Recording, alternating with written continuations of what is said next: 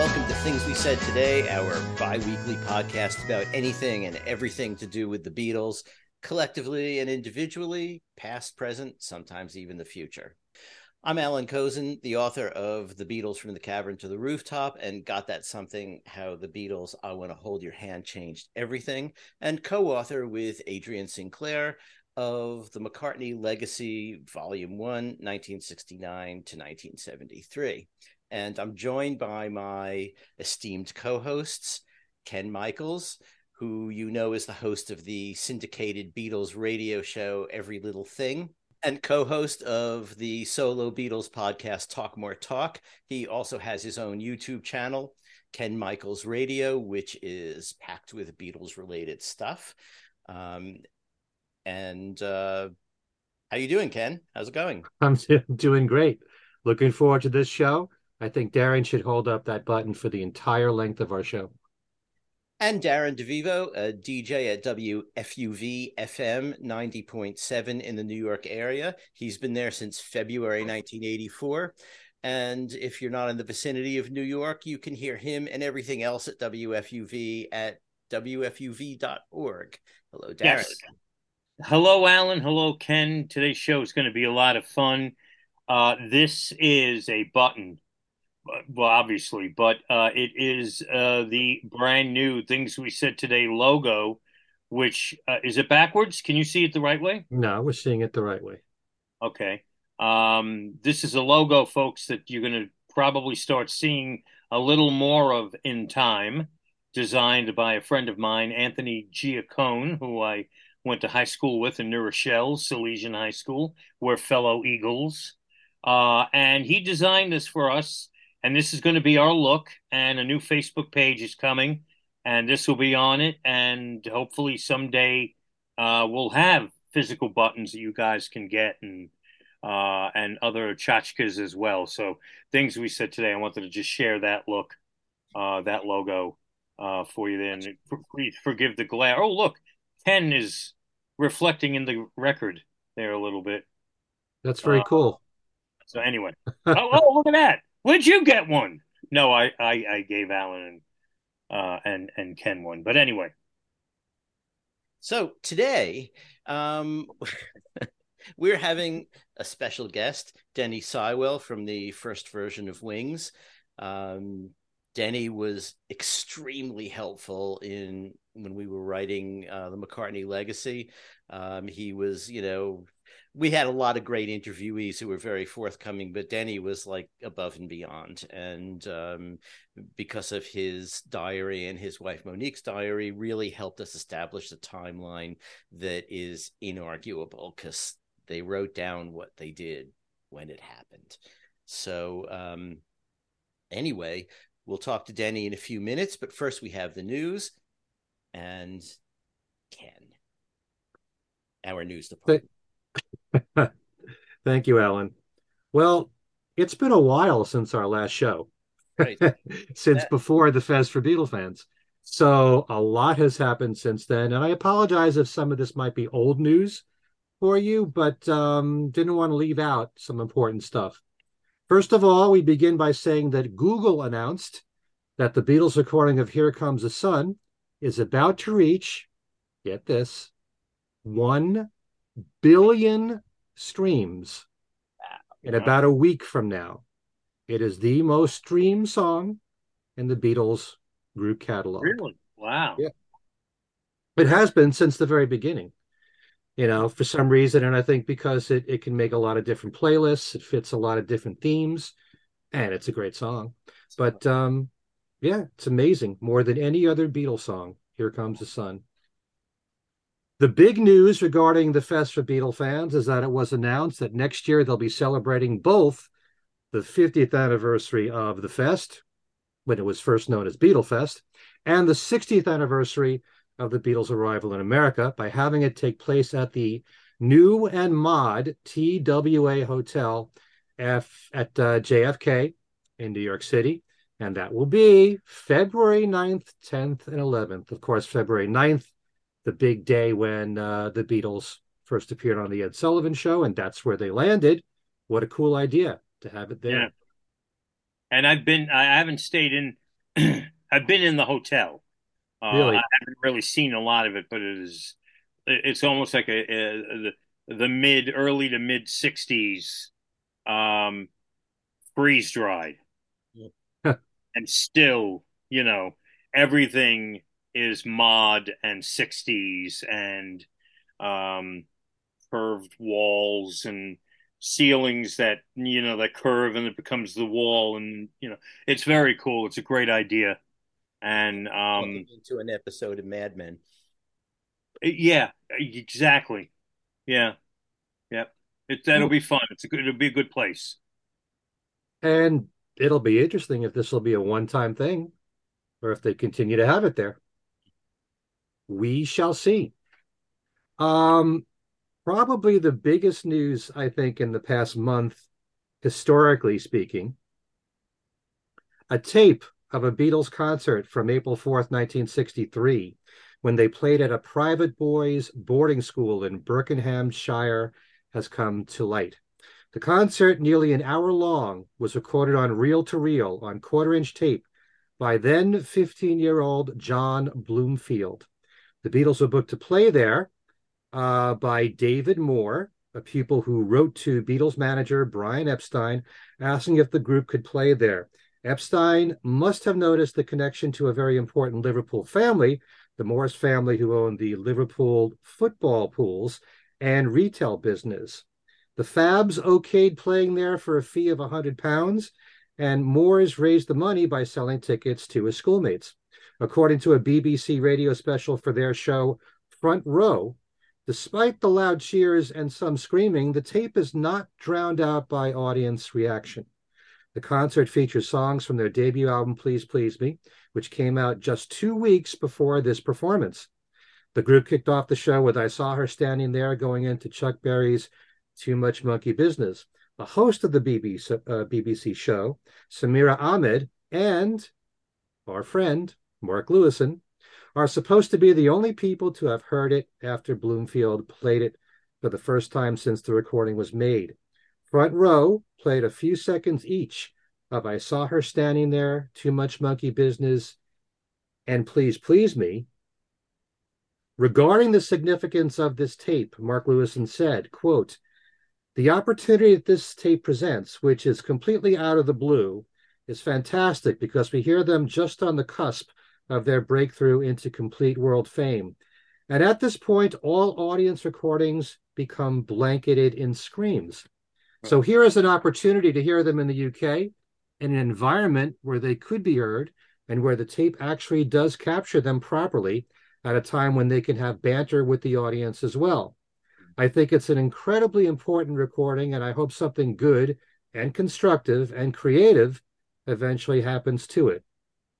I didn't even know this tape existed until you told me about it, and I think I had to pick myself up off the floor. End of quote. For this show, the Beatles are heard taking requests from the schoolboys who shouted out the names of the songs that had only been out for two weeks. All these years, Bloomfield kept this recording but never made it public until now. Wow. This was for the Stowe boarding school. And Allan was kind enough to send us a list here. He managed to get of what appears to be the songs that they played for this show. I'll read them to you. This is all in order. I saw her standing there, at too much monkey business, love me do, some other guy, misery, I just don't understand, a shot of rhythm and blues, boys, matchbox, from me to you, thank you, girl, Memphis, Tennessee, a taste of honey, twist and shout, Anna, please please me, hippie hippie shake. I'm talking about you. Ask me why, till there was you, money, and I saw her standing there, reprise. Wow. I mean, how long Says- is that? Well, from what I, More than a half hour, isn't it? it's supposed to be 50 minutes, around 50 to an hour. About an hour, yeah. Yeah. It's And also- it's sort of like it's sort of like one of their BBC shows. you know? Um, and soon after that, they were cut down to half an hour, and it was really just mostly stuff that was on the records that they played in concert. So this is it's an in, incredibly unique tape, you know. Um, probably probably you know when the Star Club tapes were first announced, there was there was that kind of sense as well that you know wow this is incredible stuff. These don't sound great. They don't sound horrible. It's not distorted. Uh, the vocals are very low in them but I think the you know the big hope is that um, if they can uh, get hold of Peter Jackson's Mal software or send it to Peter Jackson and have something done with it, that maybe the vocals can be brought up, maybe things can be separated, um, and we should be able to get a better quality recording than what was played on the BBC, which was still fascinating to hear. You know, I mean, it was really short as the excerpts were, and everything. It was it was kind of exciting. Yeah, I mean, I've said this about the BBC recordings. I mean, 1963 was such an amazing year for what they did on BBC Radio because since they only had, you know, the one album, you know, Please Please Me, they probably felt they had to have more material. Well, as as the years as the year progressed, and they did from Me to You and with the Beatles and everything, but they still felt that they had to perform other stuff that they hadn't released. So that's why 63 in particular is such an, an incredible year in listening to the BBC recordings because you got all those other cover versions that they ended up not releasing at all. And right. so that's reflected in this concert. It also says here the tape runs out at this point after I saw her standing there reprise. But speculation based on a set list written from memory by one of the Stowe pupils suggests two more tracks Sweet Little 16 and Long Tall Sally. But um, exciting to hear. You know, years ago, Mark Lewisohn said to me, You never know what might turn up. How do you know there isn't some Beatle fan out there that has a recording that they made from their early years and they forgot all about it or they didn't know where they kept it and suddenly it turns up? That could happen. All right. Um, Yahoo reports that Elliot Mintz, longtime insider with John and Yoko, will release a memoir next year that will weave uh, weave in behind the scenes moments with the famous couple. The U.S. publishers Dutton and British publisher Transworld announced the deal with Mintz, who first met John and Yoko in the early 70s and remained close to Yoko after John's murder in 1980. The book is currently untitled Elliot is quoted as saying, I have waited 50 years to share my experiences with Yoko and John. Uh, this is the opportunity of a lifetime. It is a privilege to share my odyssey and include the reader uh, in, in an intimate portrayal of my two dearest friends. Mintz, the spokesperson and radio and television host, has worked on various John and Yoko projects over the years, including hosting, of course, the excellent radio series, The Lost Lennon Tapes, which featured unreleased recordings by uh, John. He has also served as a spokesperson for numerous other celebrities, including Bob Dylan and uh, Paris Hilton. Thanks to our good friend, John Bazzini, I mention him all the time here on this show, we learned that Legs Larry Smith, who played drums as a member of the Bonzo Dog Band, has just released a new song that's a tribute to George Harrison called O Keoki. That's spelled K E O K I. Keoki is George's name in Hawaiian. This can be found on Larry's new album called Mr. Wonderful. You'll recall that George wrote a song for Larry called His Name is Legs, ladies and gentlemen, which you can find on his Extra Texture album from 1975. All right. Uh, also, this will make many of us feel old. April 8th marked the birthday of the first Beatles child, Julian Lennon, who turned 60. Julian celebrated with a dinner in Paris, and joining him to celebrate was brother Sean.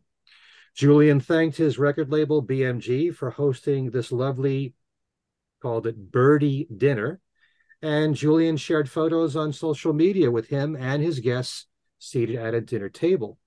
Speaking of Julian, he has just recorded a brand new version of his environmentally conscious song Saltwater that has just been released by the nonprofit label Future Youth Records.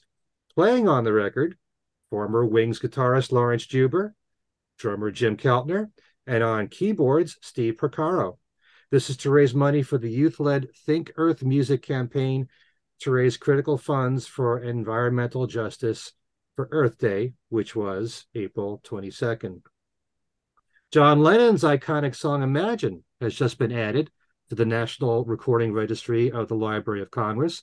On April 12th, Librarian of Congress uh, Carla Hayden named 25 recordings as audio treasures worthy of preservation for all time based on their cultural, historical, or aesthetic importance and the nation's recorded sound heritage, with Imagine being one of them.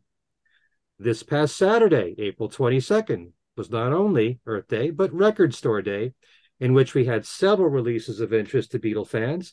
First, and maybe Denny Seiwell might hold it up for us, you know, if we ask him to. The half speed mastered vinyl release of Paul McCartney and Wings' 1973 album Red Rose Speedway. Also, a white vinyl EP set of songs from the Gimme Some Truth compilation from 2020. Only 1,500 copies were made of that. Ringo's 1981 album Stop and Smell the Roses with six bonus tracks, and the soundtrack album to Blind Man, which starred Ringo, the movie did, but doesn't have any Ringo songs, um, even though he recorded a song called Blind Man, which ended up the B side for Back Off Boogaloo, was 1972 single. And there's also the band called the Stair Steps, formerly the Five Stair Steps, who recorded an album on George's Dark Horse label called Second Resurrection. And that came out on Record Store Day on vinyl as well. Quick addition you mentioned the um, Stop and Smell the Roses reissue uh-huh. uh, on Record Store Day. It was on CD and on LP. CD was a little tougher to find. Most folks obviously want the wanted the double LP, uh, but it was available in both configurations. Okay. Just before recording this show, Darren enlightened me to uh, a brand new album from Mary Hopkin which is coming out May the 3rd. It's actually Mary and her daughter, uh, Jessica Lee Morgan. And the album's called Two Hearts, which you can now pre order. And just want to remind everybody Ringo and the All Stars will be back on the road pretty soon. Uh, that'll be their tour will be in the US May 19th through June the 17th. It's a West Coast tour. He's hitting California, Arizona, Nevada, Oregon, Washington, Colorado, and Utah. Altogether, 22 dates in all, starting May the 19th. Okay. That's all the news I got for you. Okay, so now we have a swirly thing and we have our guest. Okay, so as promised, we have Denny Seiwell with us. Um, anyone listening to this doesn't really need an intro to Denny, but um, for people you know born in the last five years or something, uh, he was the first drummer for Wings. Um, but you've heard him on all kinds of stuff from uh, John Denver albums and Astrud Gilberto. Um, he produced or started producing um, Cold Spring Harbor, Billy Joel's first album, but then was called back to work with Paul. And uh, yep. we're, we're going talk to Denny about is Red Rose Speedway because it's the 50th anniversary. It's an interesting album and uh, has an interesting story. And Denny was there. So, hello, Denny. Welcome to Things We Said Today again. Thank you, Allan. Nice to see everybody. So, just to set the scene, um, you had gone on the university tour and very shortly after the university tour ended, which was at the end of February 72, on March 6th, you went into the studio and started working on Red Rose Speedway. The studio you went to was Olympic. And um, I think people think that all of Paul's stuff, or most of Paul, well, probably most of Paul's stuff is done at Abbey Road, but but um, for Red Rose Speedway, you actually worked in five studios. Yeah four really, unless you count mixing uh, Mary Had a Little Lamb, which was done at Island. But otherwise, you worked at Olympic, Morgan, EMI, and Air. Um, right. And you recorded. If you were to guess how many tracks you recorded, what would you say? Ooh. Not as many as Ram. Right, but it's it's pretty close. You Yeah, I recorded, bet it is. You recorded 27 songs. Wow. Oh, Ram only was was Ram more than that? Um, it was probably around that. Yeah. Um, I didn't go back and count those up, but I- Rupert the Bear. There was a couple of tracks for Rupert the Bear. that's right. A couple of tracks for the Bruce McMouse film and stuff. Yeah. Yeah. Okay. Um, yeah, but uh, you know, it's it's uh, you can see how um it was destined uh, originally to be a double album. There was just so much Right. stuff. Um, I never knew the complete story on that either. We we were planning on the double album, and uh, we we had sequences and everything because I have a set of acetates that Paul said, check this out, and if you like it, you know, let me know how how the sequence sounds to you and and how the mixes and stuff. So for some reason or they cut a set of uh, acetates of the double album.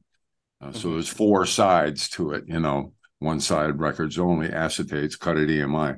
And I've been having them, they're, they're in my my my private library locked under lock and key for 50 years now. So um, anyway, yeah. So it was really um it was not a shock, but it was uh, it was really weird that all of a sudden EMI says, well, we'd we'd rather that you just released a single album for our second record.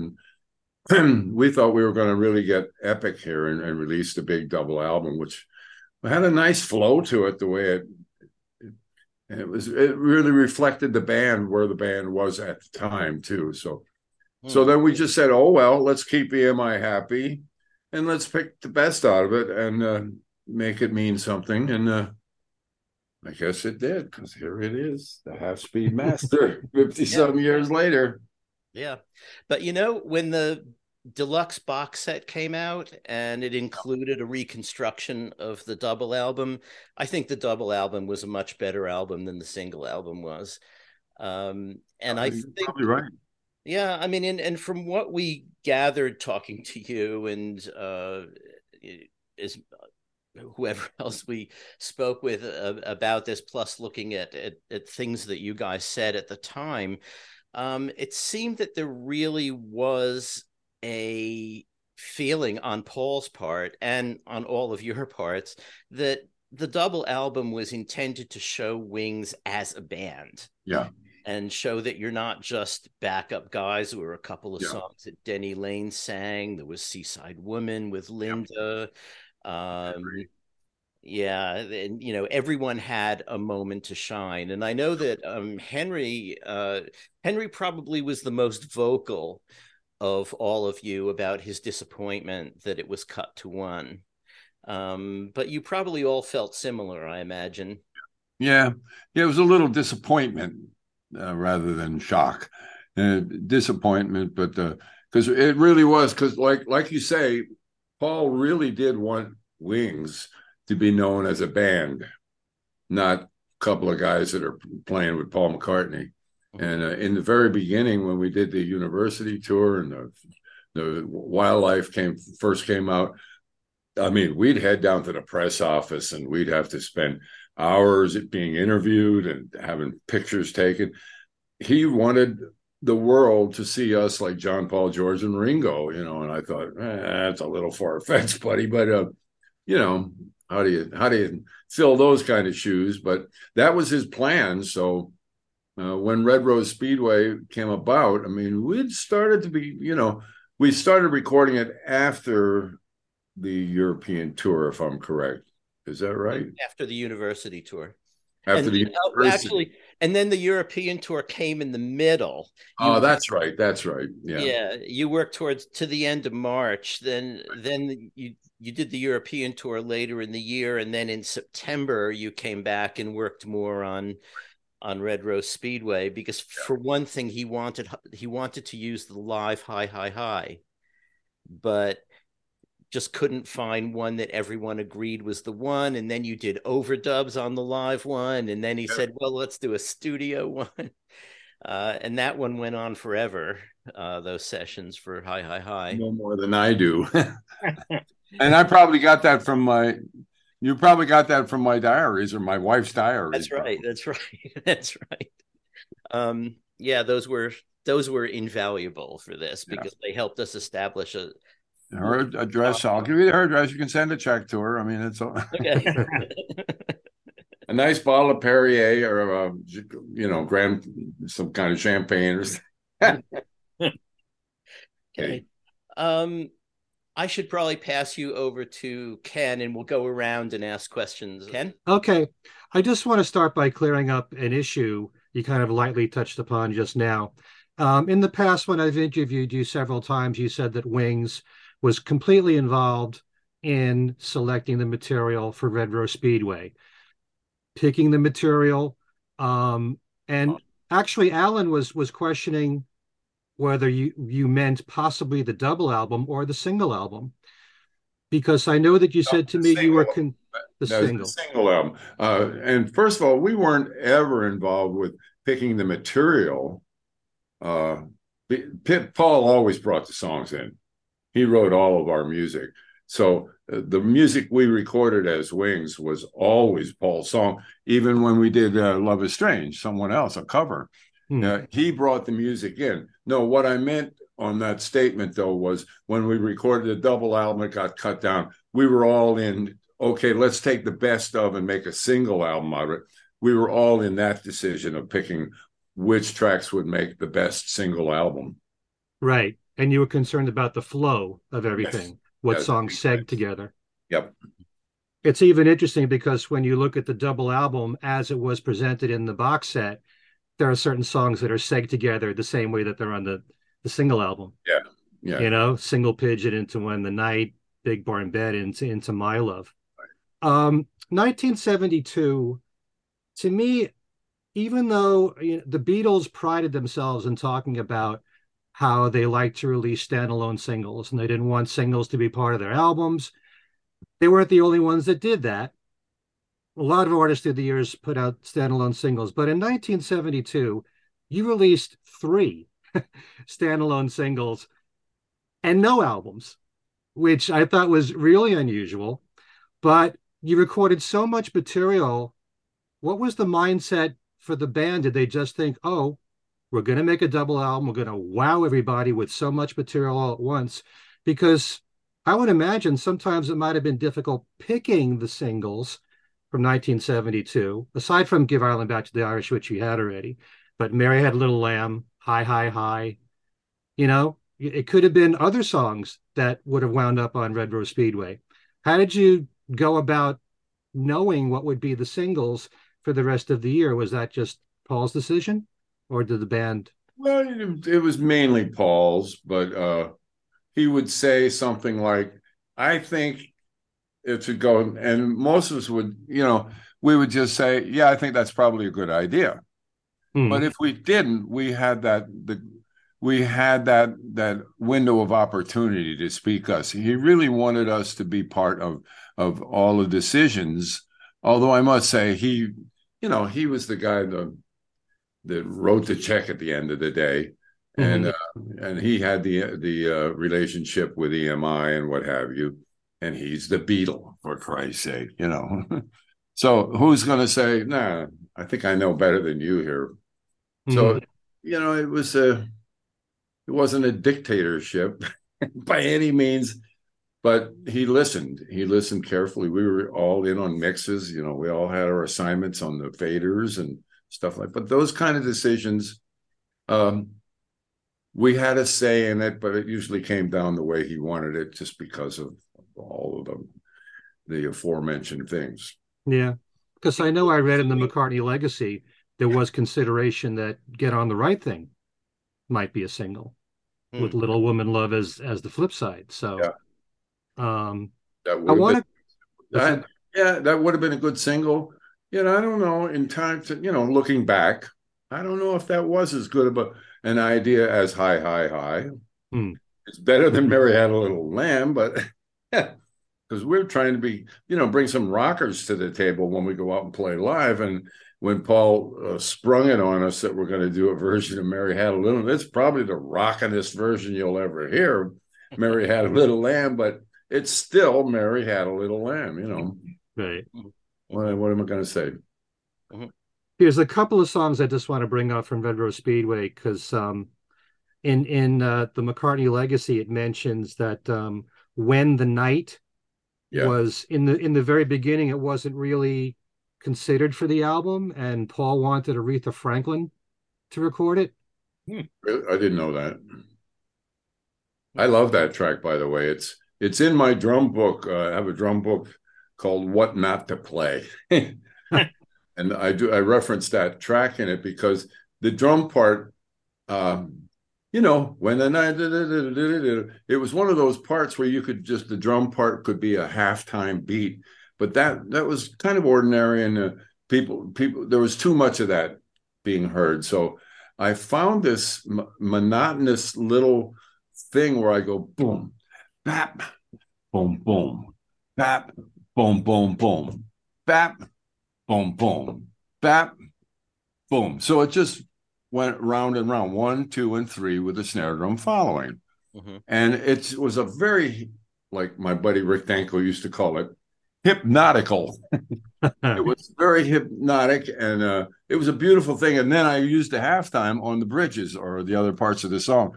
So I particularly loved our version of When the Night. It was, uh, and, and a lot of drummers, I get a lot of emails from, from drummers that, wow, that was just a, a very creative drum part. And uh, everybody loved the tune. But, it, you know, first of all, whatever part you create as a drummer has to fit, play the, it's for the song. It's, that's really what really matters here. You're trying to sell the song, not a drum part. Yeah.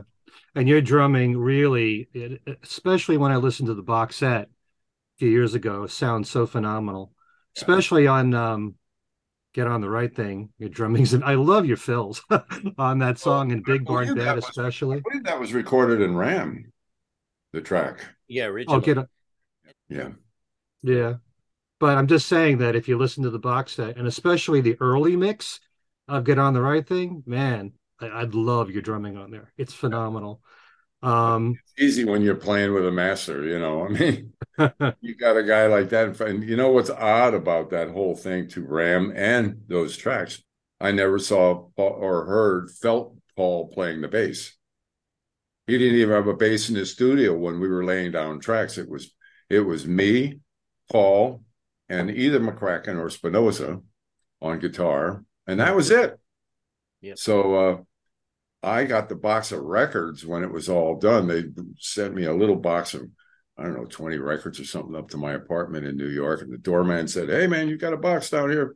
I pulled it out. I went up, I put it on the turntable. It's the first time I heard the bass parts. And so my drumming, thank you for the compliment. My Hmm. drumming, uh, the bass drum influenced Paul's bass parts Mhm. by the rhythms that I played. And uh, that's really quite an honor. But it was the same with the Beatles, too. Uh, he used to listen to a lot of Ringo's. That's because he's a real musician, not just a bass player. He, you know, the bass and bass drums should be uh, making a stat- statement together. That's interesting. Yeah. That your parts were laid down before the bass. Um, about my love. Now I've heard it been said, and it's also in the McCartney legacy that Pete Bennett, who worked in promotions at Apple, tried to convince Paul to release it as a single, and Paul didn't believe in the song as a single. And Pete said to him, "It's going to be a number one hit, no doubt about it." It became number that? one. That was uh, Pete Bennett. Pete Bennett, okay. Yeah. God bless but yeah but um i think it that matter is cleared up in in the mccartney legacy because paul was watching the singles charts in the uk and he saw that there was a lot of glam rock singles that were in the top 10 so he felt my love would be out of place being a ballad did he hmm. ever convey to you that he didn't believe in the song or No, how can you do? How can you say that when your song's written about your old lady? no, I'm I'm being facetious, but no, he he never did. But we, you know, we were always we were always in tune with becoming a better rock band because of the live show. Hmm. And here we are with Mary Had a Little Lamb and My Love, you know, and it's a beautiful ballad. I mean, I it's another one of those things where I'll get an email every once in a while. I say, "How the hell did you play that part?" And it, for me, it was it was like taking a nap. It was just so easy to come up with the the drum part for that song, and then just get a good execution of it, and it's and it's perfect for the song and everything. And I don't know, it was just I didn't think it was going to be such a big hit. But when when I'd be in New York and I'd be driving up to see my parents in PA or something, and I'd rent a car and I could go across the dial, I'd hear My Love on every every damn station. It really got uh, serious airplay in the states, and um, I didn't listen to that much music on the radio in, in England and the UK, but uh, but boy, in America, it really got serious airplay. Yeah, it was number one for four weeks. Yeah, in the United States. I just wanted to make sure that Paul really, you know, thought highly of the song. Yeah, it's based on what Pete Bennett said. That's all. Yeah. Well. All right.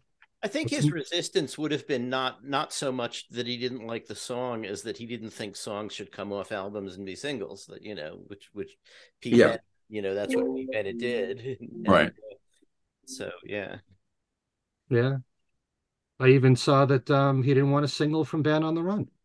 Yeah. It's crazy to think that way but that's you know that's how the beatles did things yeah. very often. A lot of their classic albums had no singles from them. Mm-hmm. darren? Yes um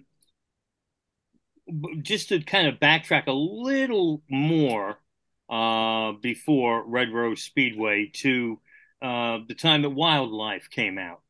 Um, and we know that Wild, well, actually, let me, I'm, I'm getting ahead of myself here because I did want to make one fun comment in defense of Mary Had a Little Lamb, which I always liked because it was a, it was a typical wonderful McCartney melody that yeah. he would pull these things out of thin air. And even though it was a nursery rhyme, you know, it it, it worked as a McCartney pop song yeah, so well. That's true.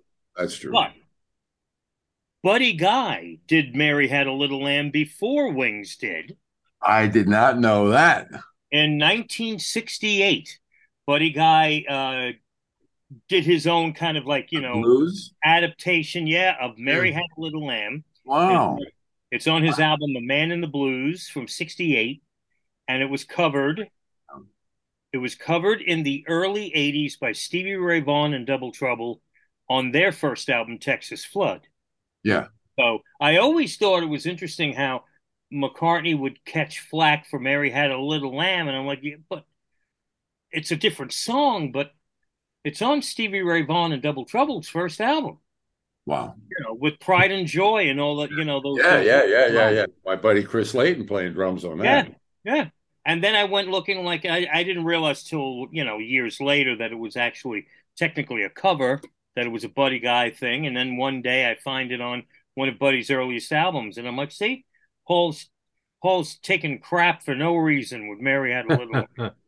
well, I I always thought it was because he had his first daughter was Mary. Mm-hmm. Mm-hmm. So you know, Mary ran ran around the house as a three year old, bip bop bip bop bip bop bip right. this stuff, and I thought he was just paying tribute to her. And also that I heard there was the first song ever recorded on that that metal spindle that recorded the music and those I don't know what it's called, so, but that was the first song ever recorded on the first recording, The Sheen. So he was paying tribute to that, but uh so I never knew, but I'm, I'm I can't wait to, to hear Buddy Guy's version and also yeah. Stevie Ray Vaughan's. Yeah, a, a, Man and the Blues is the name of the album from '68 right. from Buddy yeah. Guy. And uh, anyway, uh, to work to Wildlife. Um, Wildlife sold well, and there's a lot of um, artists who would love to have their debut album crack the top ten in the U.S. Uh, but comparing its perform commercial performance to what Paul had already accomplished with Ram and McCartney and what the other Beatles were doing.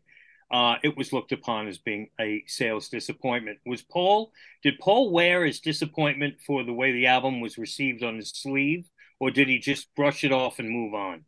Yeah, yeah, the, the latter. Yeah, he never, he never showed disappointment because we gave it our best and uh, you know how the public receives it is none of our business. If you're a true artist, you you write from the heart and you, you just give your best performance, and then the rest is up to the to the universe.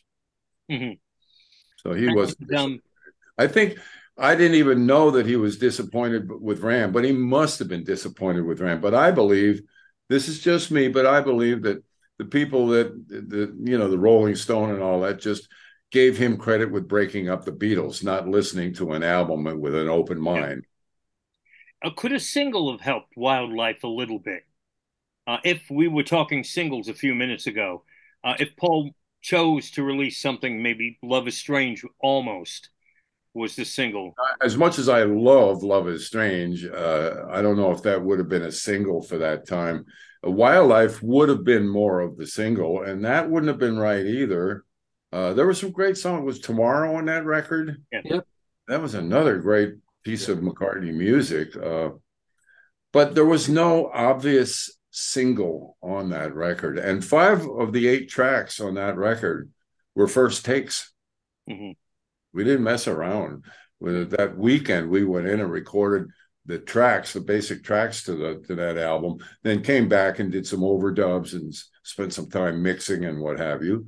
But uh, yeah, that he just wanted to give the world a, a real honest look at a brand new band that was his new uh his new Beatles, I guess, you know.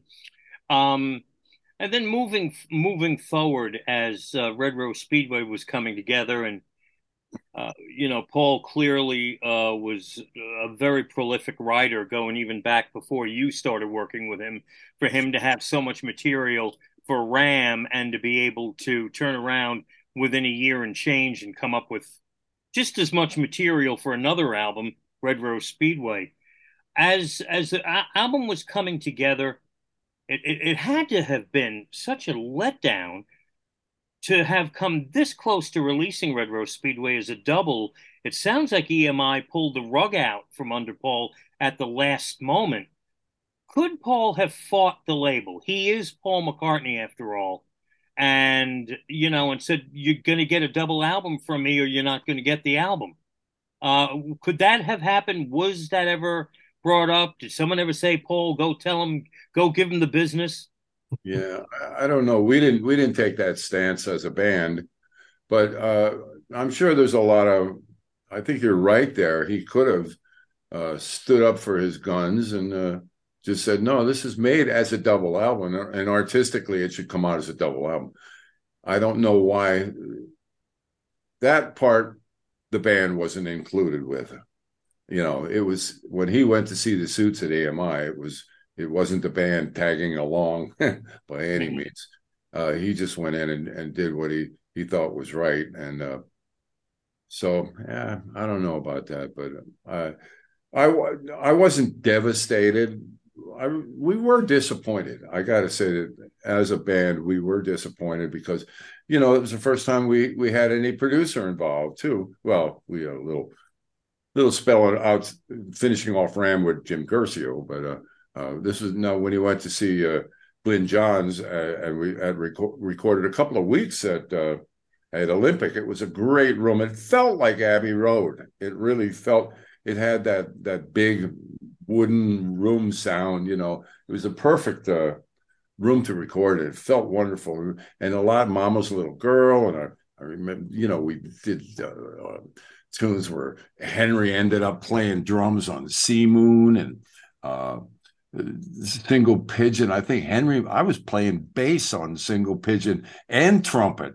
You know, we were like fooling around. We were just having fun. And I had no idea that Paul and Glenn weren't getting along uh, as far as uh, their ideas on what what music should sound like. So when when when he was let go of of uh, producing or assist, associate producer of that album, I had no idea what was. I was having a ball because Glenn's drum sound, which was "When the Night," by the way, three microphones, one one up here, one back there, and one out in front of the drums, blended. Uh, it allowed the drummer to blend his own sound and play uh, with dynamics, and uh, I it was the best drum sound I'd ever heard on me. You know, hmm. phenomenal drum sound, and uh, I I loved all the the exploration. You know, and uh, yeah, it was it was strange. We really felt good about this album because we'd grown into a band uh, from that little university tour recording my uh, the wildlife album, and it, you know it was really starting to feel feel feel right, and we were real proud of what we had. Mm-hmm. You know, if um, you look at if you look at this list, it almost looks as if you should have put out a single album before going on the European tour, and then the other part of the double album after the European tour because, because this is what you did before you went to Europe. Big Barn Bed, When the Night, The Mess, Single Pigeon, Tragedy. Remember Tragedy? You had sure. cover. Uh, Mama's Little Girl, Loop the First Indian on the Moon, Seaside Woman, I Would Only Smile, Thank You, Darling, and Mary Had a Little Lamb. That's that's easily an album's worth of material. You could have Yeah, and it's very McCartney. Yeah. Yeah. Maybe, that, maybe that's why he made that decision too, though, because he wanted it to be more of a band. Yeah, that, might have, that might have leaned a little too heavily on the McCartney side. Well, it does have "I Would Only Smile" and "Thank You, Darling," which were both Denny Laine and "Seaside Woman." Right. So, and it has "When the Night," which was your fave. So, yeah. Um, well, tragedy. I remember that's one of the few tracks I sang on with my book bass voice. But uh, tragedy, you know, that wasn't. It wasn't one of our better efforts. Uh, Oh, no, I love it. It wasn't as good an effort as, uh, let's say, "Love Is Strange." No, that was really a for a cover. That was that was that was pretty uh, pretty solid, man. Mm. Um, I had one more one more quick question. Um, uh, we keep hearing about how Paul's goal with Wings was to for the band to to work as a new Beatles, a de- democratic outfit where everybody played right. a pivotal role in the band. Yet, especially thumbing through and uh, reading Allan and Adrian's book, it's that old thing, money, that kept rearing its head that was seemed to be holding back from from from the band being a a a equal a democracy for lack of a better description the the financial situations which we don't have to get into all the meat and potatoes of now was something that seemed to be out of even McCartney's control, uh, at least, you know, to some point. It was. How long did it take for the band to begin to get a little grumpy about the money situation? Because okay. it couldn't have happened right away. It probably festered in time. Yeah. Uh, could could you shed a little light on that main thing that really was what was holding the band back from really being a democracy. Well, it's true though. There was the the elephant in the room, and uh, the elephant in the room was we were working on a retainer that was one tenth of what I used to make. I used to have to fly to New York to do a couple of jingles to pay my American Express card so I could take the wife to dinner every once in a while. I took Paul and Linda. We took Paul and Linda to a restaurant one night in London called the Gavroche. And I laid my American Express card on and said, sorry, we don't take that. And Paul had to pay for the meal. But there were those there were those elements. I mean, we were living on, I don't know how we lived. To tell you the truth, we were young and we were in love with what we were doing and the music and the band and what have you. And and uh but I don't know how we got by. I went to the bank on the corner of the Barclays Bank and borrowed money to buy a used uh, car. So I'd have a car to drive around, an old Mercedes that I have a car to drive. And and yet we were at at um, at Olympic Studios recording um, Red Rose Speedway, and Paul shows up in a brand new Lamborghini. And we all take a break, and all five of us jump in this car, and he shows us how powerful it is, you know. That was a faux pas. Not when we can't afford to. Uh, I'm living in a rented one bedroom apartment, furnished, uh, in in in uh, King uh, Sydney Place, just south of uh, the South Kent tube station, you know, and and getting around town in cabs and and wondering when the next check was because sometimes our our retainer check wouldn't come because we didn't have a manager or an office. We had a room with a phone in it, but there was sometimes there was no girl there.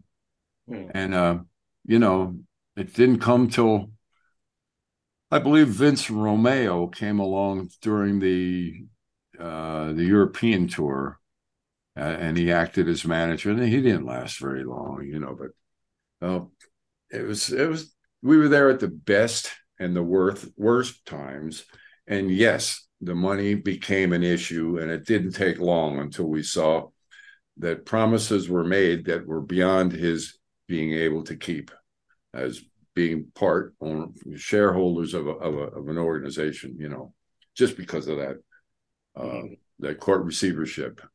Yeah. Since we're talking a, a little about the money, um, maybe you should mention because it's almost symbolic of of all of that. Um, the toilet in your flat. Oh, yeah. we had this one bedroom. Oh, it was it was really a shitty London apartment. You know, it, was a, it would have been shitty in New York or L.A. anywhere. But if you walk to the back, and there was a, a, a stand-up toilet, a toilet in there that uh, on this above the toilet was this tank where the water it was a chain you pull on the chain and the water came down and flushed the toilet and the name on it was built by thomas crapper so that may be a that may be the beginnings of the taking a crap you know yeah crapper those, those are those are the kinds of toilets that they were able to hide the gun behind for Michael Corleone. Yeah, exactly, exactly. so you know, could have come in handy. You never know. You might have had to hide something behind the yep. tank. But yep. anyway. But London, we I must say, I don't know how we did it. We we were always working.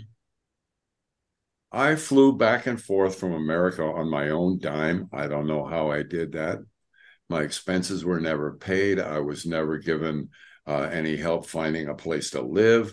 We had no office. We had no help. We were just hungry to do what we wanted to do and we loved the music we were making and we would do it at any any cost. I mean if i told you what what our salary was and then later on i heard that the, the beatles were like that that they used to walk around with 50 quid a week pay packet as walking around money. 50 quid a week was like 125 dollars a week. You know? Of course if they wanted a lamborghini or a house they would just get it and sign for it, and Apple would pay for it. But it wasn't the same situation with us, and and eventually it did have a, an effect on the band. All right, Allan. Let's um talk about another one of the um, highlights from some people's point of view and lowlights from other people's point of view on Red Rose Speedway, which is Loop, the first Indian on the moon. Mm-hmm. Um, from what I remember of of, of that, uh, Linda had just gotten her mini Moog, um, and brought it into the studio, and I think it, it, all of you were were messing with it, right? It wasn't just Linda, and it, and it wasn't just Paul, from Not what me. I gather. what? Not me. Not you. Stick to my drums, yeah. But yeah, no, uh, yeah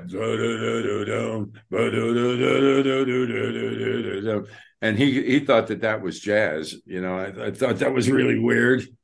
And Jazz Street, whatever that was, I don't remember how that one went, but yeah, I actually we we uh my trio, the Denny Seiwell trio, the or- organ trio, we did a version of Loop First Indian on the Moon, but we did it as a jazz waltz, which was uh, really nice. Uh, I kind of like it. It's fun to play.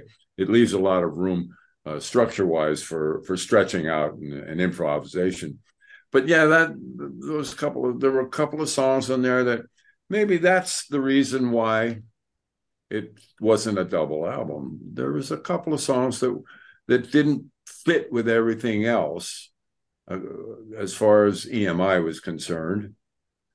But um, but, but there was, was other things. There were things that, that didn't fit on the White Album either. Yeah. True. Right. True. That's true.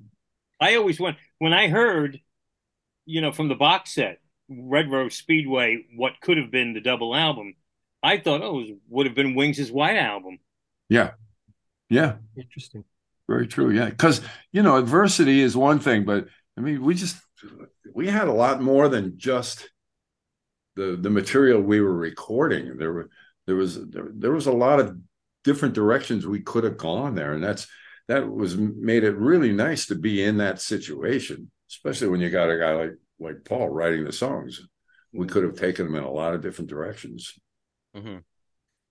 Um, but Loop did end up on the single album, so um, so yeah, pushed for it. Um, uh, from what I gather, uh, Glyn Johns that that was one of the things that really kind of set Glenn Johns off. He thought that you know he'd he come right right after producing the first Eagles album and all of these sort of very focused, you know, and a young group willing to listen to him and maintain the kind of discipline he wanted. But then something like Loop, he just thought you guys were messing around and um, you know, but you got a you got a really interesting track out of it. I'm sure that uh that's probably the way he looked at it. Yeah, it doesn't being a not a connoisseur, but I, I understand as a producer Glenn's viewpoint where that that might not be the best choice in mm-hmm. that record. So yeah, I can see where that would would lead him off to saying, uh, well, "I don't know about this," but and Paul didn't like the word "no." I'll tell you that. I mean, he, he didn't have many people around to tell him, "Nah, nah, nah, that's not a good idea, Paul." Mm, interesting. Rightly so. Yeah. Was so, was Loop created from scratch? I just want to find out more about that because was it the day that you recorded it was it just created on the spot right there from from the band improvised or had you rehearsed the song at all because it's just so wacky and experimental i i believe it's it's exactly that wacky experimental and created on the spot huh. yeah so it should really have been credited to all of you oh well there's writers. a few things there's a few things like that that should have been credited to all of us but mm. yeah you know what other ones? Come on, I don't get the shovel out here. well, I I'm, I'm i helped uh, Paul with Little Lamb Dragonfly because we were at Trident. That's right. Yeah, and we were uh, that was recorded during Ram, and it, it was never finished. And uh, uh, I remember being down in the in the in the studio with Paul, and he was at, at the piano, and he started playing a little bit of Little Dragonfly, and I said, "Oh, that's we we should finish that. It's really a great. I love the tune and the orchestra and everything. He says, "Yeah, I don't know, man." So uh, I started making up as he was playing. I started making up some background harmonies and stuff, and and uh, he went, "Oh, that's cool. Let's get the gang in here and, and put, put." So we, you know, it was simple stuff. I mean, I wouldn't take credit for writing anything here. It was any anybody could have done it, but I might have spurred the interest to finish that tune off, and um, I even sang on it too. So uh, that that was fun though, but uh, I didn't get credit for it. I mean, that's really a beautiful track. It is. Uh, Dragonfly. Um, but he was, um, I think he was originally saving that for Rupert. Yeah, I think so. Yeah. Yeah. Every now and then he would raid the Rupert file. Yep. and bring something back. Yeah. Let's see. Um, do you remember in the session for my love there was this the the whole business of paul having his guitar solo that he wanted henry to play and henry saying just let me try once and then played the solo that's on the record which is really a, a, a beautiful solo really incredible and, and it was singled out in all the reviews when it was released as a single and uh, do, do you remember sort of wondering what the solo is going to be, whether it was going to go over, and uh, you know, because you and Henry were really tight. I think. Yeah. Were you astonished by what he did? I was astonished by the final version, but I don't remember what happened there. I wish I did. I really do, because, like you said, we were very tight.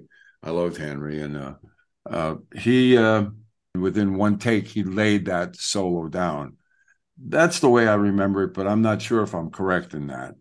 Uh, and it was that song and that solo that actually, uh, when we were up in the farm in Scotland and we were rehearsing for Band on the Run, but we were also going through other material, and My Love was one of them. So when we played it live, and I think that was the song that we were working on, and Paul was just trying to get Henry to play it the same way every time because it was so iconic.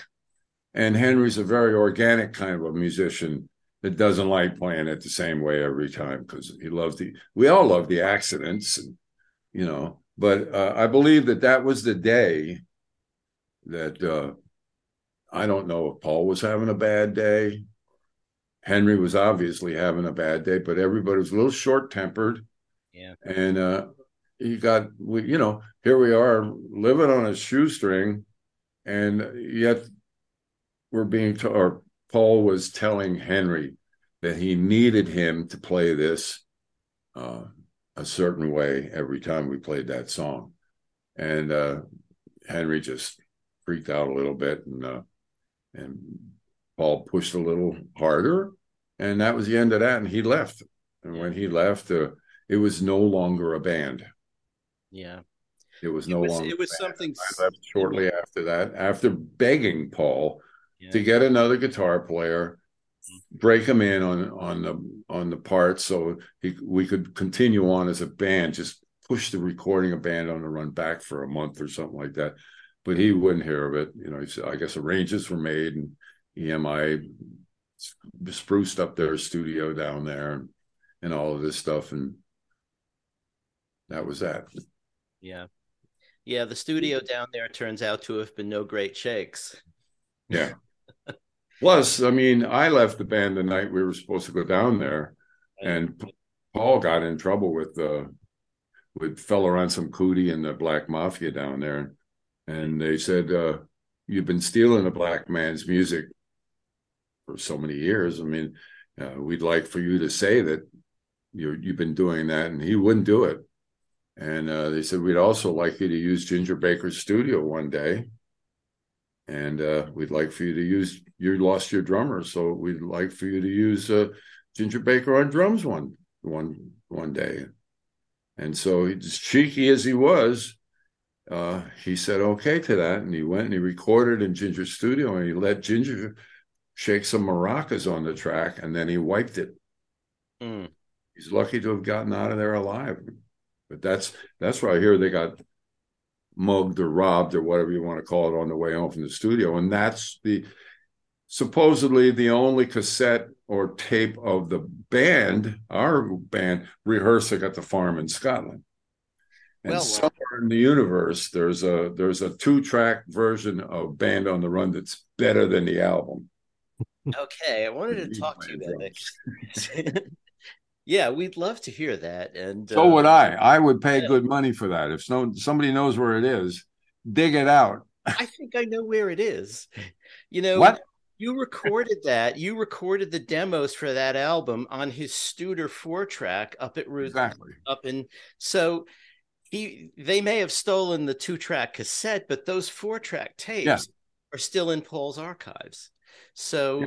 next time there's a band on the run reissue, he really could put out some of those those tracks. I hope he yeah. does. Love to well, hear. I mean, love to hear the Denny Seiwell version of Band on the Run. You know, it was good. Well, he played all my drum parts. Mm. Did he? Yeah. Yeah, I mean, I wrote. I mean, I created the part for the song, mm. not the opposite, and and he kind of went along with but I love the way he thought about drumming. He he thinks of drumming the way a drummer wouldn't. Uh, so as he wrote the material, so uh, it was very interesting. But he basically played the way I created the parts that we played on those songs, and he just gave his own little touch to parts of it. But mm-hmm. yeah, so nice. From what you remember, sorry, go ahead, Darren. No, very quick. Being because being that we're talking about Africa really fast, so you almost ended up going to Africa, um, and you were going up until the last moments uh, when you decided, "No, nah, this is I can't." What were your thoughts about potentially spending several weeks in Africa and, and recording there? Were you up for it, or? Oh yeah, fine with that. I'd running to go to Africa. Are you kidding? Ghana and all of the drummers down there. I would have loved to have heard some of that stuff. I would have loved that trip. Uh, um, something happened the night that we were leaving. Uh, uh, and this is a little too personal, but I heard another bad piece of information about how we were being treated when we were a family and a band, but not being treated like either one of those things. Mm-hmm. And when I heard that from a fellow band member who had just come down from Scotland, who had a baby, and da da da da da da da da, uh, I just said, you know, I'm in the wrong place here.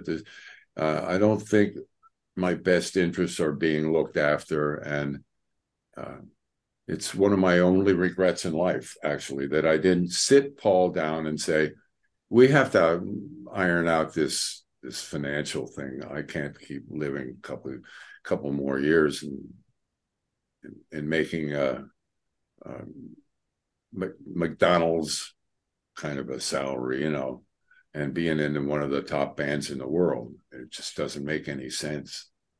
And it it would had a it had an, an adverse effect on me uh, personally when I left the band and and I did some stuff that I wasn't too happy about and I had problems because of it and uh, and it led me to where it where I am today, which is all great, you know. I'm So I'm glad I I just let it take its path, but it was the right time to leave and uh, Hmm. One of those things. Yeah. I wanted to ask from what you remember of the demo that you made of of Band on the Run. Um, aside from what Paul had to add later on with orchestration and brass and sax with Howie Casey and all that, do you think the finished product as Paul released it with Wings was very close to what you had done on the demo? Uh yeah, but but the demo was we had the balls of being a band hmm. rather than a bunch of overdubs. That's what I when I was trying to ask him to postpone the recording and find somebody to replace Henry and re- break some a new guitar player in. So we wanted to record it as a band because we felt like a band by then. It was really coming on strong. And uh, he said, "Nah, we'll just do like Ram, do a bunch of overdubs." And I thought, Oh no, we just spent all of this time becoming a band. Why why just do a bunch of overdubs again? So there was the musical rub that I didn't care for, plus the financial end that came into it. And, uh, hmm. and that was my reason for saying, okay, that's enough. I wish it was different. I really do. I wish I would have ironed it out with him because I never, uh, I never played with, I've never played with anybody that, that I had such a connection with musically and um, and you know we could look at each other while playing and and magic happened. It was it was my whole time with with him was and he knew it and i knew it. We were good for each other uh, yeah that version of wings was a great team are there things on on uh, red rose speedway single or a double album version that you uh, particularly look back fondly on apart from when the night? Because we've already uh, mentioned uh, oh yeah. I mean I, I, loved a lot of this stuff. I thought that the medley was fun. That was a mm-hmm. lot of fun. I mean mm. uh, where the heck is the the album? Refresh my mind. Uh big barn bed was uh now somebody recently just mentioned that that was started during ram well, because uh, um, in Ram On, which you weren't on because it's just Paul playing the ukulele, at the right. end of it, during the fade out, he starts singing Big Barn Bed. So, oh. so oh, that, that's okay. why you wouldn't have remembered it because it wasn't. Right. Right. That's the only track Ram On that that that he played uh, floor tom tom and the uke. Yeah. So Big Barn Bed was good. Get on the Right Thing was a wonderful track too. I mean, that was very memorable. That was a that was uh, started during Ram, right? Uh, and I, of course, I love Little Lamb Dragonfly.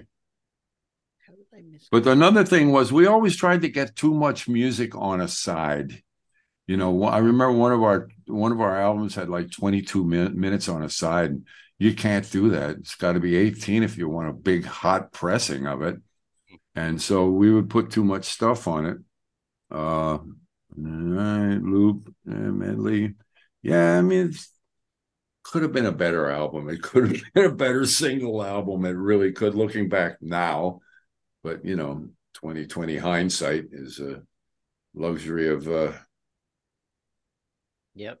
I always felt bad uh, for Denny Laine because I always thought I Would Only Smile was a brilliant song. what? Um, that even had hit written on it if it had been possibly thought of as a sig- single, but it didn't. It got left on the floor, and that was the end of that. Yeah. I hear Denny's new album or his new show is great too. It's just him and his guitar and stories. Yep. I just saw him. Yeah. It's wonderful.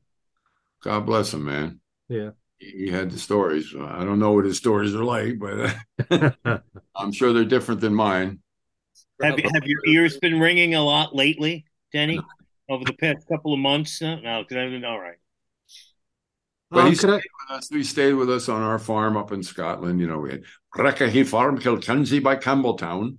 and, uh, it was very nice, you know, and and Henry would stay and every once in a while Paul and Lynn would jump on the horses and and the kids would jump on the horse and they'd come over and we'd have dinner and you know go through the fields and it was it was really sweet. Um, I paid sixty dollars a month Wow. for a, a, furnished farmhouse that that looked across into Northern Ireland. You know, it was brilliant. So when the the kind of money that I was making at the time went a long way in Scotland, but not so Mhm. far in London.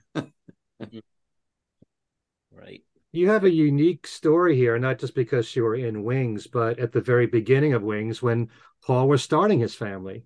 Yeah, So the band joined at that time, and you really were a family on the farm a lot.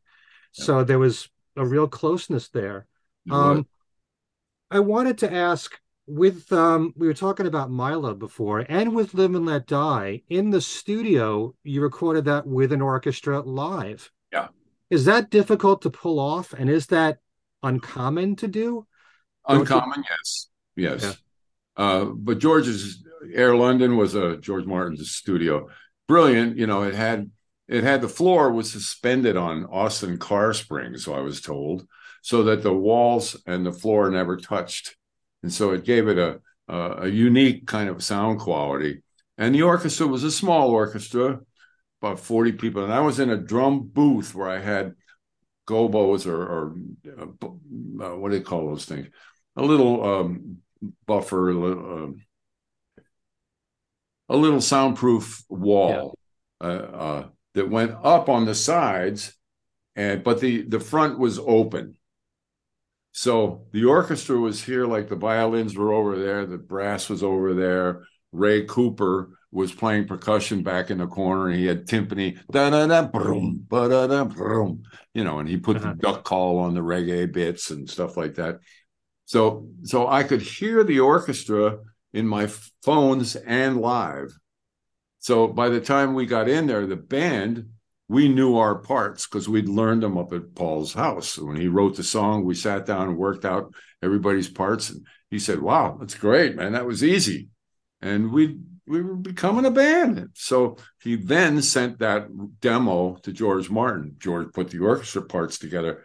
So when we went into the studio, it was a matter of making sure the notes were right on all of the orchestra parts. So we did a couple of passes through the song to make sure that the, the sound was right, the notes were right. And then we did a couple of takes and we we had that thing in I don't know, three, four takes.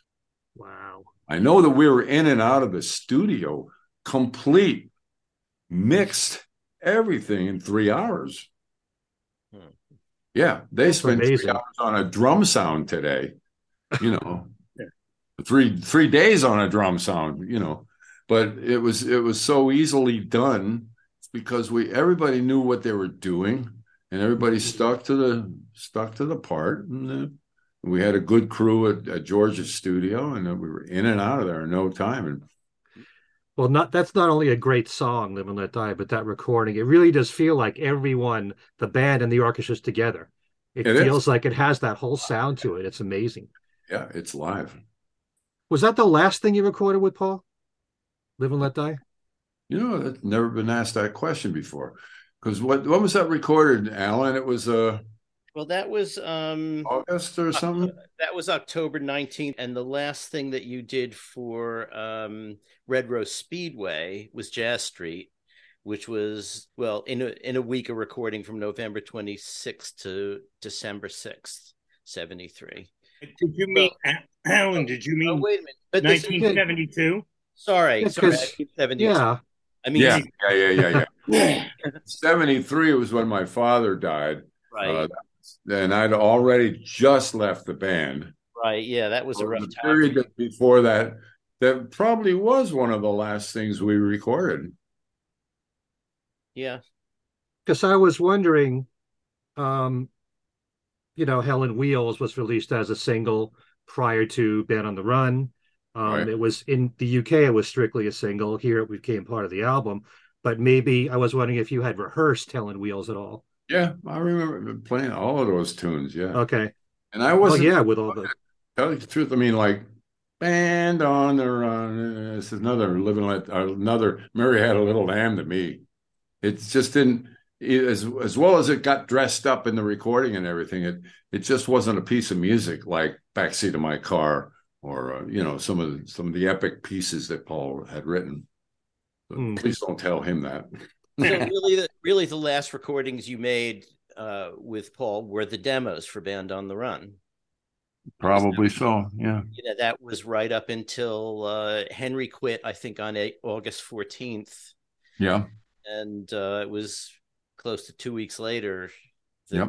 They went to Lagos, and then your father died on the, as you say, the twenty eighth. Yeah. I think I was doing a Donovan album with uh, Yeah. Andrew Loog Oldham.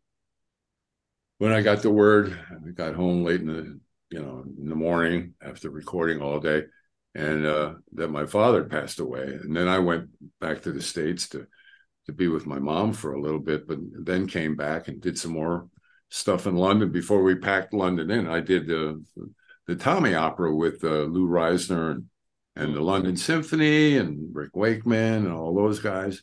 So that that was that was a, a great send off. And then I went home and uh, actually I did while I was in town. I did some recording with Joe Cocker too over at Battersea Studios, the old Who's studio. So and that was the last. Yeah.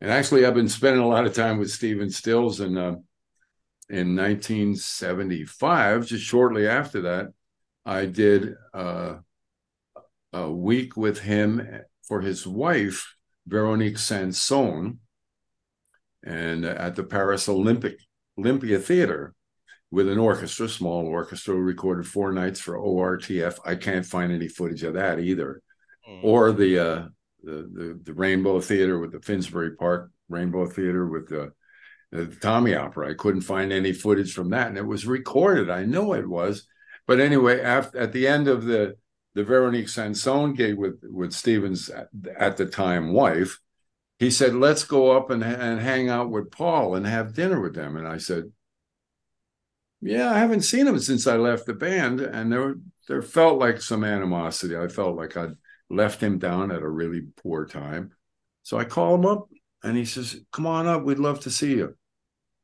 So we flew up and we had dinner with Paul and Linda, and, uh, and it, it was a, a beautiful thing. You know? Oh, that's great. There was there, there was never was there ever an opportunity where the door was at least cracked for you to return? No, Hmm. I think when you when you leave a situation that, that involves Paul McCartney, the door is not cracked. He shuts the door. Hmm. And that's the way I felt. This is my own personal feeling. But as time went on, and I kind of uh, let him know how sorry I was for the way I left, when I left, and why I left. Uh, I I believe I'm the only guy from the past still can call him and he picks up the phone. We're still friends, and he he's got a we have a true friendship, and he really loves my wife. My wife was not threatening at all, like most wives or um, band members' wives. You know, we, we were family, and my wife used to hold Stella backstage and and and babysit the kids every once in a while. We we truly were. There was something very special there, and and I it I'm glad that I be able, I was able to repair that.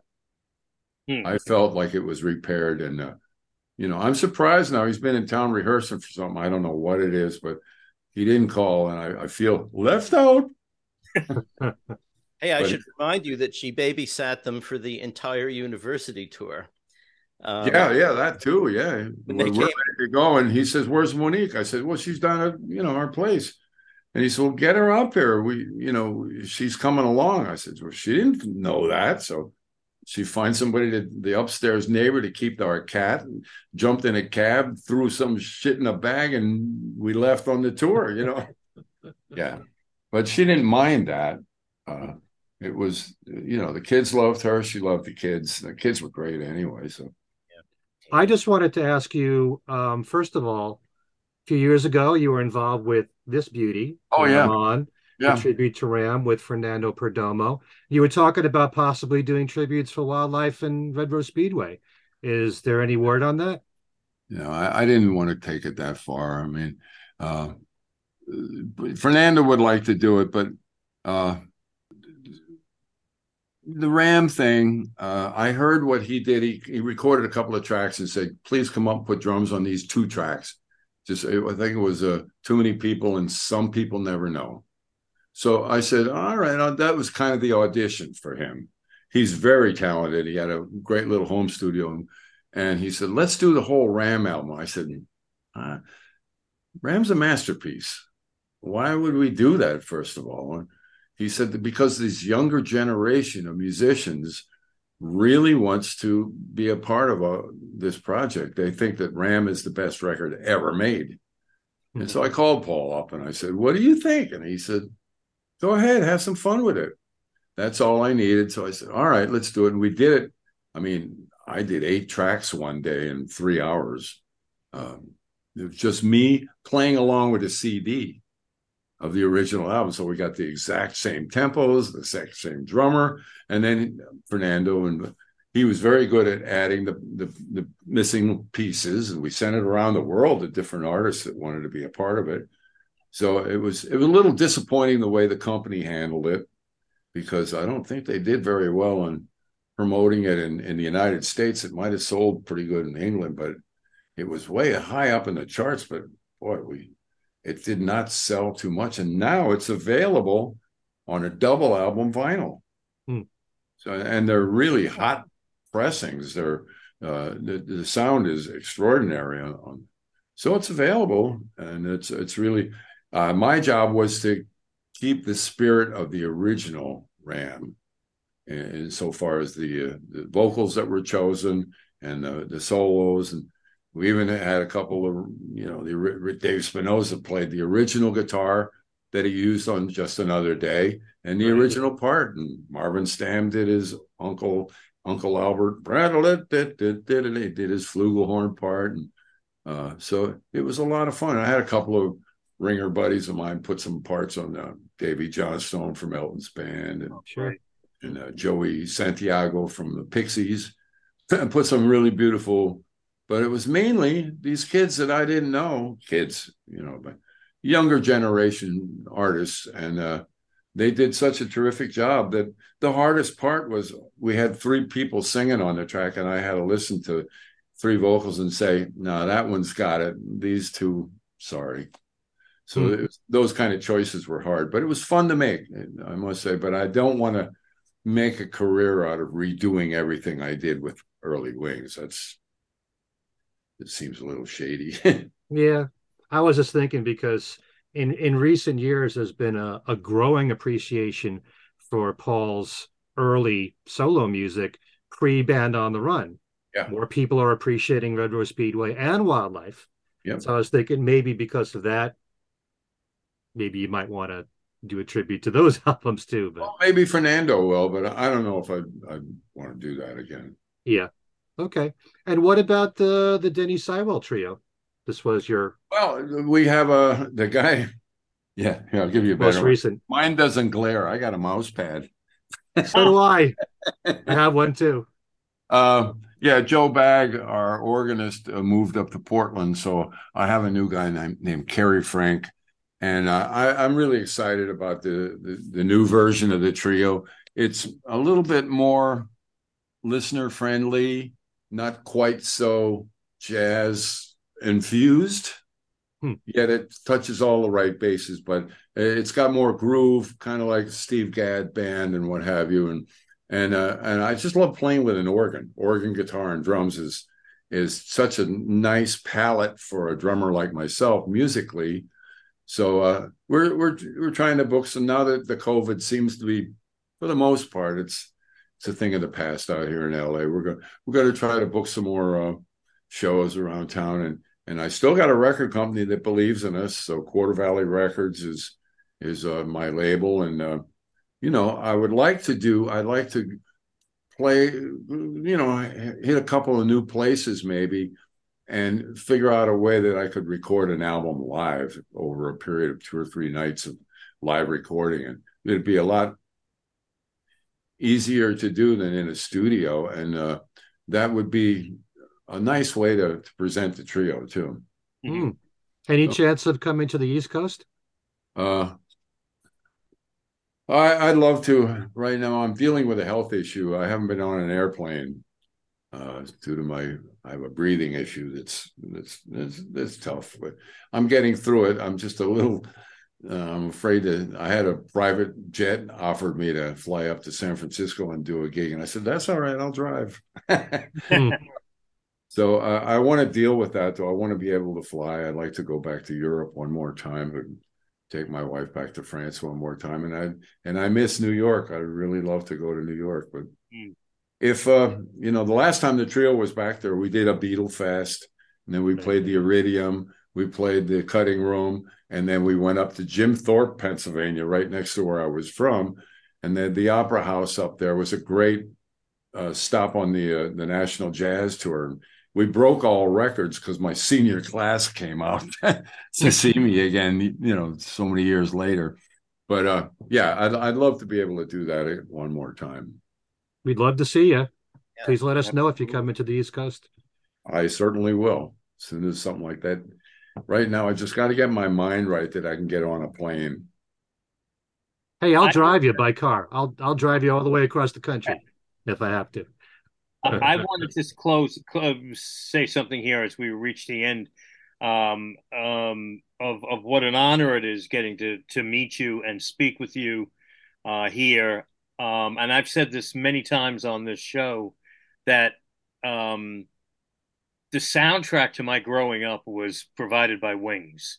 Yeah, uh, I'm 58, nice. so I was eight they didn't tell me math was going to be involved in this. I was eight, I was eight years old when Red Rose Speedway came out, and that was my first McCartney album. I had the I had it and still have the Apple cassette of of Red Rose Speedway, and listening to it over and over again on my little mono Zenith tape recorder. It was a uh, a huge part of my youth and and I want to thank you for oh, be, being on those recordings and being part of. Um, see, look what you created today. Look at this. Look at me over here. Yeah. You know, so, but thank you, Denny, and and oh, and it means so much to get to talk to you, especially about Red Rose Speedway. Well, thank you, Darren. I mean, that's really nice of you, and it is. It's an honor to be a part of that slice of history.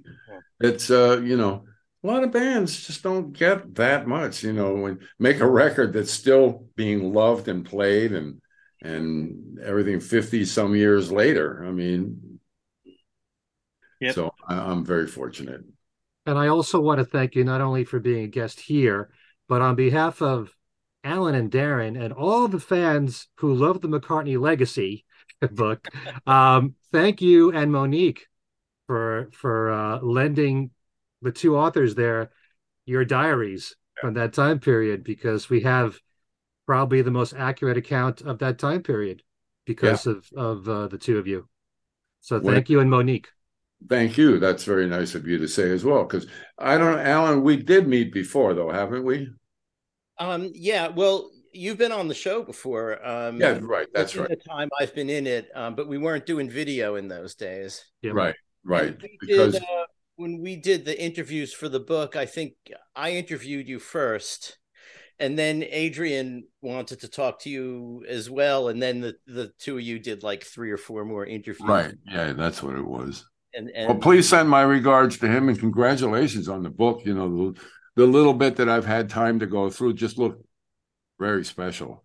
You know, if, Yeah. if you are if you're a Wings fan or even a Beatle fan, it's definitely uh, the epitome of it. You don't get a better version of of what what really happened in those days. And and and and thank thank my wife for keeping such good records and absolutely. and find we're Mhm. still trying to look for we had it all written down someplace and that we can't find the little diary for for 1971 it's around the house here somewhere we've spent hours looking for it but it'll turn up one of these days yes, well, thank And you for us, and uh, and I'll I'll I'll give your best to Adrian.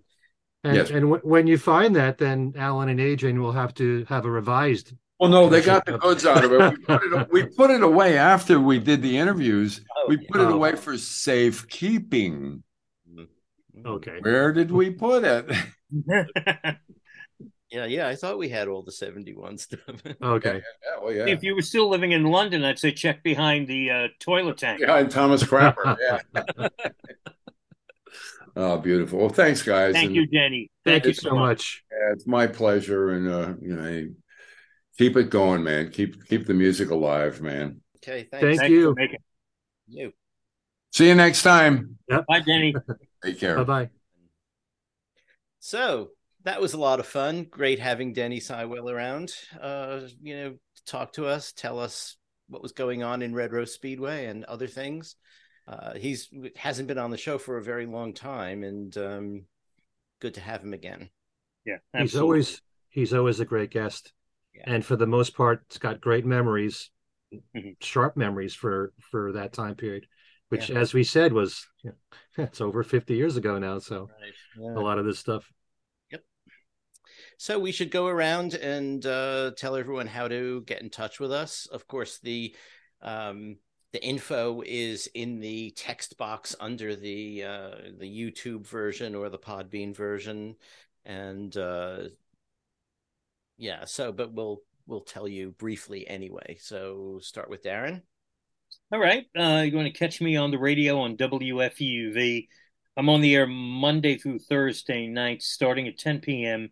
till 2 a.m., uh, and Saturday afternoons from 1 to 4. WFUV is in New York City at 90.7 FM. And um, you can also listen on our website where we stream at WFUV.org.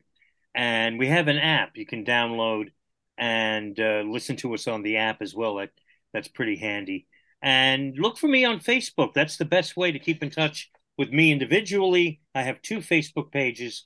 One is just Darren DeVivo. Send me a friend request. The other is, uh, uh, I guess it's a page. So you click like or follow or whatever. And uh, that one is Darren DeVivo.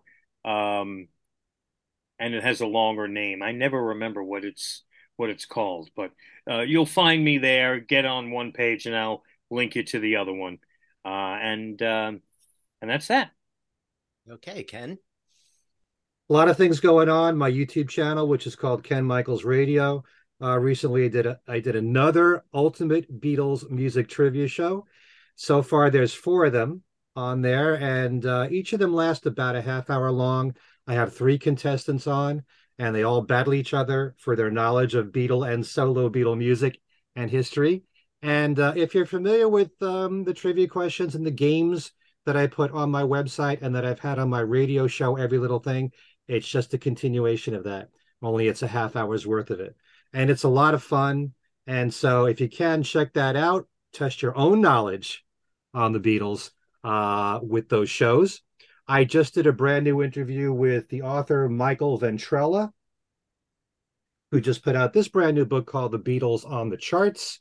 It's got all the information here on the Beatles group and solo recordings, their singles and albums on the Billboard charts, where everything peaked, how many weeks they spent, how they rank overall in their entire history, singles and albums. What's the biggest single? That, What's the least successful? What's that? That is handy. Oh yeah. Yeah. And Um, if you remember the book All Together Now, which we always bring up every now and then, which was an incredible resource for Beatle fans when it first came out in 1975, they had towards the back of the book, they had the Billboard charts and they listed what was on the charts week by week, which is cool because certainly yeah. in the 60s and 1964 in particular, there were so many Beatles singles that were on the charts the same week. It told you where each song was week by week. This does the exact same thing towards the end of the book from 1964 all the way to the end of uh, 2021, the singles and the albums. And so that includes uh, when the archival box sets came out on the Beatles and on Paul, and if they made the charts or not, or the John Lennon box sets, or All Things Must Pass. If it's on the charts, if it made Billboard, it's in here. So we talk a lot about that. We talk a lot about the major gripes I have with the charts and some of the problems, uh, how they change the rules a bit. But um, you know, it's a fun book, and if you're a chart buff, you will love that book. That's for sure. I also interviewed Chris Engelhardt. I've mentioned Chris a number of times. This is his latest book, Beatles Fully Uncovered, and he talks about Beatles side projects in there, songs they wrote for other people, played on or produced for other people, and we each gave our own list of what we feel are the best in each category. And so that was a really nice interview. And I just interviewed a few days ago Luca Perasi, who has just put out this new book, Paul McCartney Music is Ideas. And this is another great resource book. And it gathers together information about every single song that Paul released, whether he wrote them or not, the cover versions too, like Love is Strange or whatever. And um, any information about each song, whether it comes from Paul, band members of Wings, other people involved with the records. Um, it's all in here, and um, a lot of it comes from the McCartney legacy. You know, I must say, because I'm sure you know there's a lot of quotes in there and um, information on when certain songs were recorded. It really is a great layout overall because I love looking up each song. It'll tell you the very beginning, backing tracks recorded this day in this studio. And then when it was picked up on, when it was finished, which studios were used, if they changed studios at all. With the McCartney legacy, as you know, everything is more like day by day. So if you like reading it that way, and you can feel like you're living it with Paul and with Wings or whatever, there's nothing better than that. It's kind of like the Mark Lewisohn approach, like I, you know, I said. That book, but uh, uh, um, music as ideas is is more of a reference kind of reference. It's book? a reference book, but it's packed with information. You know, if you like, um, you know, there's a book a long time ago called Beatles Songs, and it just lists every song that was released from the core catalog of the Beatles, and it's broken down chronologically and every bit of information that they have for each Beatles song, whether it's a quote from a Beatle, a quote from George Martin, somebody else in the music industry, it's all packed song by song there. This is the same approach with Paul. And this book, by the way, takes you from uh, the 70s and 80s all the way to the end of 1989. And Luke is going to do another book where he'll take you all the way to the present. And hopefully that'll be coming out next year. But we talked for over an hour about uh, the 70s. We're going to do a two part interview first on the 70s, second on the 80s. Hopefully, maybe in a month from now, we'll talk about the 80s, Paul. But uh, great book to have there from Luca Perasi. Music is Ideas. And that line comes from, of course, Talk More Talk. Right. The very intro there of Talk More Talk. So that's all on my um, YouTube channel, Ken Michaels Radio a lot going on there. Another new trivia show recorded tomorrow. So if you love the trivia stuff, there's more of that coming. Uh, if you can, please subscribe. My radio program, Every Little Thing. The newest show has a thematic set of Ryman song titles, like Sneaking Sally Through the Alley and Morse Moose and the Gray Goose. Um, there's also. That's a different Paul. Um, also, the tribute song for George Harrison is in there from Legs Larry Smith. If you want to listen to every little thing, the easiest way is to go to WFDU's website where they archive my shows uh, the last two weeks worth. uh, go to wfdu.fm and type in every little thing in the show title in the archives page, and you'll see two files there that you can play. My website, kenmichaelsradio.com, giving away all these, so many of these great books the McCartney Legacy, the Chris Engelhardt book. Pretty soon I will have um, Luca Perasi's book here to give away and Michael Ventrella's book. Um, and because, well, in celebration of Denny Seiwell spending time with us, I have one copy left of the last Denny Seiwell Trio CD, which is called Boomerang. And they do cover Live and Let Die on here. So you can win that on my website, on my Beatles trivia and games page. It's Beatles trivia every week. Go hit the Beatles trivia and games tab on the homepage. It'll lead you right there. And then uh, finally, the other podcast show that I co host, Talk More Talk. Next Sunday, May 1st, uh, we'll be doing uh, a tribute, uh, a retrospective look at uh, this album called Red Rose Speedway, mm-hmm. 50th anniversary. Another show on it. I'm glad that it's getting all this attention. This is such an incredible year for anniversaries. So, mm. does it seem to you that, like, in the same way that some years back, all of a sudden it seemed that the opinions switched for Ram, and Ram is now held yeah. in such high regard that that's starting to happen for Red Rose Speedway now. Well, not as much as Ram, but it's no. It just seems I'm hearing so much positivity around the album that yeah. Was you know it was just a you know whether you liked it or not, it was a good McCartney and Wings album, but it was one of the many, and it didn't get the attention probably it's just the anniversary, but it just seems like uh, Red Rose Speedway is getting a little bit more, um, you know, time. If yeah, these days. Well, you know, there's like anniversaries put things back in the public eye and ear, and it, it may sort of get people who never listened to it at all to say, "Hey, you know, that's," and it, and it may it may catch up with Ram. Who knows? You know, it's, it's yeah imponderables of public taste. Mm. Part of the reason why these archival box sets are so important is because as they come out, then it gets a lot of attention. Right. And there's articles written about it and reviews about it, and people go back and listen to this stuff. And I've always had this mantra that, uh, you know, the opinions that we have on music are never permanent. Things can always change. Mm-hmm. An album that you didn't think highly of long ago, all of a sudden you could appreciate maybe as you get older. You know, nobody knew when Ram came out in 1971 that people would be respecting it the way that they do now, you know. And uh, I love Press to Play as an album, and a lot of people think that's very tied in with the 80s sound. Who knows what people are going to be saying 10 years from now or 20 years from now about Press to Play? That's the nature of art of all kinds. So that's the fascinating thing about you know sharing our opinions in the moment but you never know what people are going to be saying in the future. Right. Okay. So right. you can reach me um, probably through facebook is your best bet. Um, either Allan Kozinn or Allan Kozinn remix. We all seem to have two pages. And in fact the group has two pages. Things we said today and things we said today beatles radio fans. And the show gets posted on both of them or links to the YouTube version, which is uh, you know for us the preferred version because um, it's video, you know. Um, and uh, yeah, so otherwise you can follow us on Twitter at at things we said fab, and we have an email address where you can write to all of us, um, propose show ideas, which people have been doing. It's been great. In fact, you know, we'll have to mm. we'll have to have a chat about some of those.